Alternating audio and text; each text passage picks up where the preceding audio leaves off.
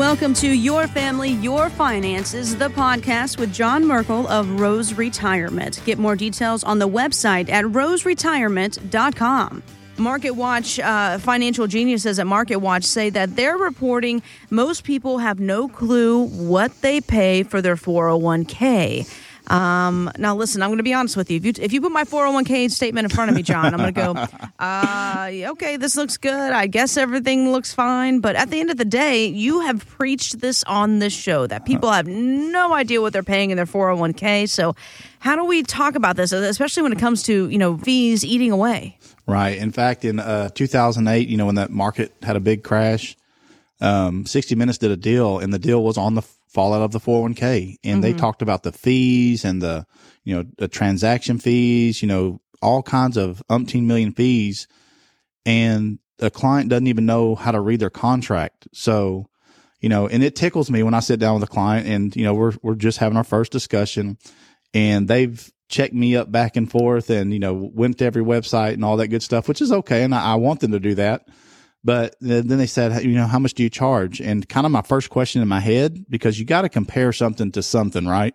Mm-hmm. You know, is how much are you getting charged right now? And I know the answer to that. I never ask them that, but I probably should because I know that 99% of people out there don't know the fees that they're currently paying. Mm-hmm. So I could say 20% and they wouldn't have nothing to compare it to because they don't know what they're getting charged currently. So it's kind of, it tickles me when people say how much the fees and all that stuff. And we do have that conversation. So part of an advisor is we like to compare a plan A and a plan B, or I do. I like to compare a plan A and plan B.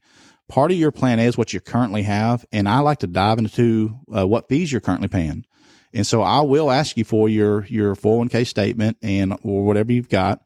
And we've got to uh, calculate what fees you're paying and how that affects your retirement. So that when you look at my plan B, you're comparing apples to apples. It's not just a guessing game.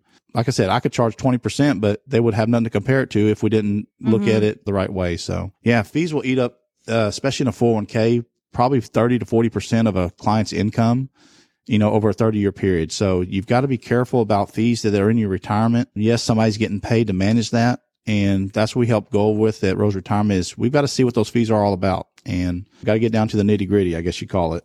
And something else that I think a lot of people are confused about is, you know, when your spouse passes away, do you just automatically get everything that was theirs? And I think common sense wise, you're like, well, yeah, of course, I, you know, I should, whatever. But, you know, there's a story in the Dallas Morning News that says just because you're married, that doesn't mean you'll automatically get everything when your spouse dies and vice versa. So this is probably where a good estate plan comes in, right? Right, and especially if that's coming from Texas, you know, yeah, that's that's know, big news. Yeah, that's crazy because you know, oh, if you're married, then you get half, you get half, but that's not typically the case because just because you're married, that doesn't mean you automatically get everything when your spouse dies. What you inherit will depend on whether your spouse has had a valid will, uh, survived by children, or from another relationship. You know, you've left the beneficiary designations. And that's something that you and I talked about earlier is, you know, just a beneficiary. I talked to a lady uh, earlier last week, and I think I talked about it on my show last week, was she had a, a will and a trust. Her idea was to leave all the money to the trust, though, because some family issues. Long story short, the attorney did not fund the trust with anything. The house was the only thing in the trust. So if she would have passed away, you know, she's a single lady, mm-hmm. her kids would have received everything that she wanted to go to the trust, but would have went directly to them. So you got to be careful, you know, just have an extra set of eyes, uh, look at stuff that you have, uh, and just take a, you know, a, a partisan uh, look at stuff. Um, kind of like a doctor, you want a second or third opinion before somebody cuts on you. You know what I mean? Yeah, one hundred percent. You know, think of that as your retirement. Your retirement is your biggest um, I guess you'd say asset other than your house or maybe the same, maybe more. Um, but you've got to have an extra set of eyes that's used to looking at this stuff. And like I said, it may not be your money that we're looking at. It may be your will, your trust. Mm-hmm. There may be an issue with that.